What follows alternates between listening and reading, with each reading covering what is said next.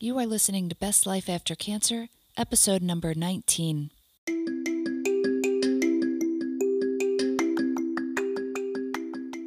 Welcome to Best Life After Cancer. I'm so glad you're here. This is the podcast where cancer survivors and caregivers can get solutions and support to overcome the life challenges brought by their cancer diagnosis. If you are ready to release your fear, regain your joy, and reduce your risk, you're in the right place. I'm your host, Dr. Deborah Butzbach.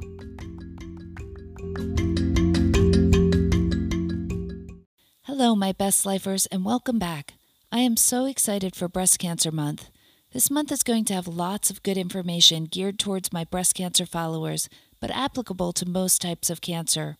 After many requests from a lovely group of women with triple negative breast cancer, I'm doing a medical podcast this week to discuss some questions I have received about breast cancer treatment. People seem to be very unsure about when staging studies are needed and when they should be repeated after treatment and why. I'm going to try to explain this to you today. But first, I want to point two things out.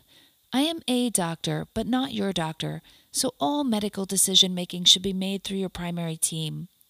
Second, any discussion about recurrence, percentages, and the like can be stressful and upsetting for some patients. If you are someone who prefers not to hear the bottom line, this may not be the episode for you. I am trying to walk the line between answering a frequent question and not damaging people's hope, and everyone has a different line where that is. This is one where there is very little sugarcoating, so think about what type of patient you are before we proceed. If you're still with me, let's move on. First, let me tell you a bit about breast cancer staging.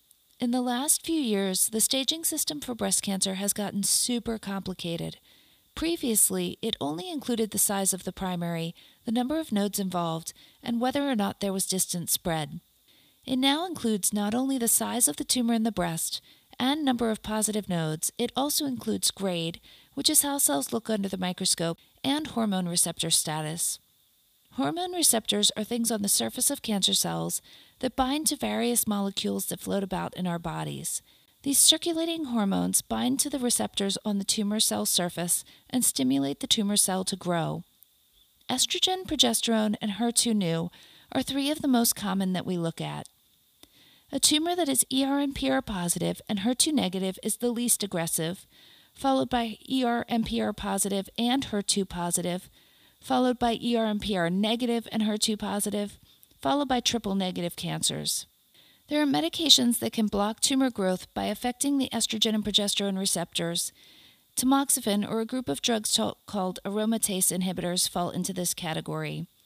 There are also drugs that can act on the HER2 receptors, one of the first being Herceptin. Triple negative breast cancers are very challenging because there are no targeted treatments, and only chemotherapy is useful systemically. This is why they are so aggressive. Once chemo is done, there are no medications to use to continue to suppress their growth. Back to staging. For an in situ cancer, or DCIS, which is stage zero, there is by definition no chance of spread elsewhere because it can't spread until it develops the ability to break through the walls of the ducts. So, no staging studies looking outside of the breast are indicated at any point in a patient with DCIS or stage zero cancer. Believe it or not, that is the only easy and definitive answer. For invasive breast cancers, we divide them loosely into early stage and locally advanced cancers. Early stage means smaller size and no involvement of nodes, or a small number of nodes with a small amount of disease found at surgery. When you have an early stage breast cancer, staging like bone scan and CAT scan is not indicated. The risk of spread elsewhere in the body is quite low, and the risk of finding something that is not cancer but delays treatment as we work it up is high. Things like lung nodules that end up being non cancerous or inconclusive sites in the bones that end up being from arthritis or trauma fall under this category and are seen in a large number of people. We definitively do not want to delay treatment or even worse, withhold curative treatment from finding a few lung nodules or spots in the bones that end up not being cancer at all, right? First and foremost, we don't want to deny curative treatment for something inconclusive.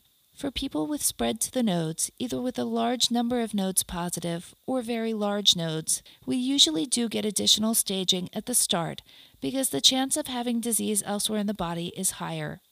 Spread elsewhere in the body, meaning outside of the breast or local lymph nodes, is called metastatic disease. It is also known as stage 4 disease.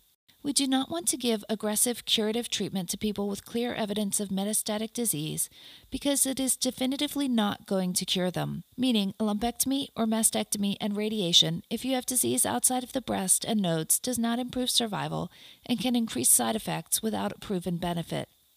In terms of triple negative cancers specifically, they are by definition more aggressive, but if they are stage 1, they still have a low chance of spread elsewhere and likely staging will not be recommended. You're with me so far? Great. If you're confused, head over to my Best Life After Cancer MD Facebook page and join the survivors group, where we will talk more about things like this in the month of October.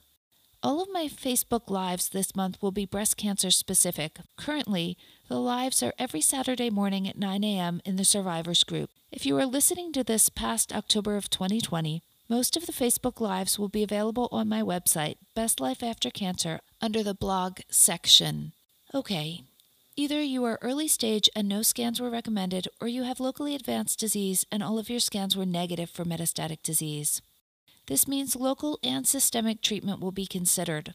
Up front, when someone is first diagnosed, we do everything we can to give them the best odds of being cured. This typically involves curative local therapy meaning either a mastectomy or a lumpectomy and radiation, and evaluation for systemic therapy. A test of the DNA of the cancer, referred to as oncotype or MammaPrint among others, is often used to drive decision making in ERMPR positive, HER2 negative cancers. This test tells how likely a cancer is to come back with hormonal therapy alone or hormonal therapy and chemotherapy. A high risk score indicates that chemotherapy will give a better outcome than hormonal therapy alone, and chemotherapy will at least be discussed. An intermediate score an intermediate score requires more discussion with your team and is individualized. Low risk scores do not need chemotherapy. There is no data that these patients do better with chemotherapy than hormonal therapy alone. For HER2 positive or triple negative cancers, Oncotype or MammaPrint is not used. Chemotherapy is much more common, and usually in young healthy patients, only those with small cancers don't get chemotherapy. Up front, we do everything we can to make sure the cancer is cured. We don't hold our best treatments back for later if it recurs. We go all in to make sure it is cured the first go around. After treatment, if a cancer recurs in the breast or nodes, additional local treatment can still result in a cure meaning if you fail in the breast after a lumpectomy and radiation, a mastectomy can cure you. If you fail on the chest wall after a mastectomy without radiation, additional excision and radiation can cure you. A nodal failure can be addressed by surgery, possibly radiation, or more chemotherapy. Again, let me emphasize these are generalities, and all treatment needs to be determined by your primary team. The bottom line is we keep really close track to find anything coming back locally because it is still something that we can cure. That is why you have frequent mammograms and follow ups so they can check the area closely. Now, here is the part you may not want to hear. If you like things sugar coated, I'm giving you a second chance to turn this off. If you don't want a big dose of reality, consider not listening to the rest of this. Now, here's the part you may not want to hear. If you like things sugar coated, I'm giving you a second chance to turn this off. Put another way, I'm about to show you my geeky side. If you are Neo in the movie Matrix, considering which pill to take, take the blue pill if you want to stay in the Matrix. I'm sorry, I know, so geeky, I can't help myself. But if you really just want to understand all of this, then let's proceed. All right, so you took the red pill? I get it. I want to understand, even if knowledge is uncomfortable. After breast cancer treatment, if you have a recurrence in the breast or nodes, you can still be cured. So we look carefully for any recurrence there with frequent mammograms, physical exams, ultrasounds if needed, and sometimes breast MRIs. Once the cancer has spread from where it started to elsewhere in the body and is visible on scans, it is treatable but is considered no longer curable. This doesn't mean give up hope. It doesn't mean throw the towel in. It means we now take a different approach to treatment, which is focused on controlling the disease as best we can, treating symptoms, and maximizing quality of life. The very hard truth is that it doesn't matter if you find a lung metastasis when the spot is a half a centimeter or when it is two centimeters. For the vast majority of people, neither can be cured. This is because seeing one spot is the tip of the iceberg. If we see one spot, in 99.9% of people, there are other cells out there, not yet visible but present. Treating only what we see in most cases does not result in cure. In fact, there is some data that finding things before they are symptomatic could lead to a worse outcome. How can that be? Sounds crazy, right? I'm going to give you an example to help explain this. Imagine a woman who is on hormonal therapy. Initially, it is fully working. Awesome. At some point, it starts to become less effective against her cancer, and the disease starts to grow slowly. Not as quick as it would off of the hormonal therapy, though. The hormonal therapy is still mostly holding it in check, just not fully. If we stop the hormonal therapy then, we would lose the time that it is mostly working, even though not perfectly. What this means is if we go hunting for a recurrence, then we might stop a treatment that is mostly working. We then go on to maybe second line injected hormonal therapy and give up the months that the hormonal therapy would still have been mostly working. The new therapy eventually stops working and we go on to chemotherapy. The first chemotherapy eventually stops working, and we move on to the second and third, and then eventually run out of options that will work. And often it is earlier than it would have been if we had let things go until we had symptoms from the cancer up front. The same is true with a triple negative cancer. If you have a few small spots that are barely growing, just getting started, resuming chemo will not cure it. It will not kill them off completely. It might make them stop growing for a bit, but often we use the second best chemotherapy, and when they start to grow again, it's resistant to that second best chemo, and so on. Clearly, we want to know if you have symptoms. This means that things are progressing more rapidly and that the situation is more serious. We ask at every visit about things like shortness of breath, neurologic changes, or bone pain that might indicate a cancer is becoming active again. Your doctor will evaluate the symptoms and determine if a scan is needed. It might seem like they don't scan with problems, but that might be because they feel a certain symptom is not likely to be from cancer. For instance, many patients say their joints hurt, especially when they first get up and get moving. This is very, very common for arthritis. It hurts when you first get moving, but's better once you get going. Cancer bone pain is often different, in the middle of the bones instead of the joints, better at rest, and then worse as you're more active. So even if they don't explain this to you entirely, it may be that what you tell them is not something they think is significant.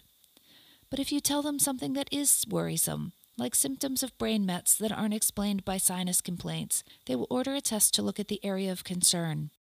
Often, if they find a spot with spread, they will get other tests to see the full extent of things. When patients are symptomatic and there is clear progression, then we know that a change in treatment is needed. If you have a triple negative cancer, we will be more likely to look with less complaints because you are on no medications to suppress the growth. So if you have unexplained weight loss, shortness of breath, bone pain, or other complaints, we are more suspicious and look earlier. But we still don't go hunting because of the same principle that a breast cancer is not curable from the time we find the first spot. Some people have a lot of questions about that. What if we removed the spot in the lung? Would that fix the problem? Unfortunately, in 999 times out of a thousand, there are cells elsewhere in the body that are not big enough that we can see them, but they are already there. So taking out that one spot is like pulling the first dandelion that comes out in the spring. There is a minuscule chance that it's the only one, but 99.9% of the time, if you don't treat the entire field, other dandelions will show up. But imagine that dandelions got resistant to weed killer. If we treated the field when we saw two dandelions, it would make them go away, and it would delay the others. But then they would be resistant to the weed killer when they started to grow again. We would have to switch to a different weed killer, and imagine there are only so many weed killers that work on that type of dandelion. It's a very similar situation. Okay, now I imagine you may wish you had taken the blue pill, but I want to offer you anything you think about testing and development of disease elsewhere is a thought. If you don't have metastatic disease right now, then it is just thoughts about what could happen in the future. Those thoughts are optional. You can take this information and use it to live in terror and fear and waste whatever good time you have, whether it is a few years or your entire life. Or you can take this information and think, okay, great.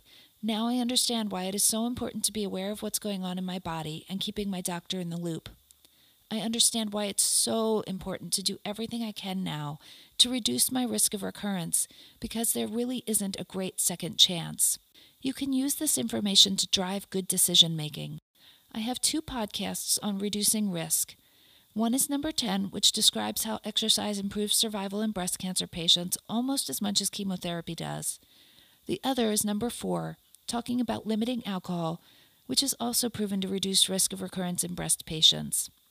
I think in some people's minds, they think that good medical care will fix the problem if the cancer comes back, and that means that getting to an ideal weight, exercising, and limiting alcohol are not mandatory.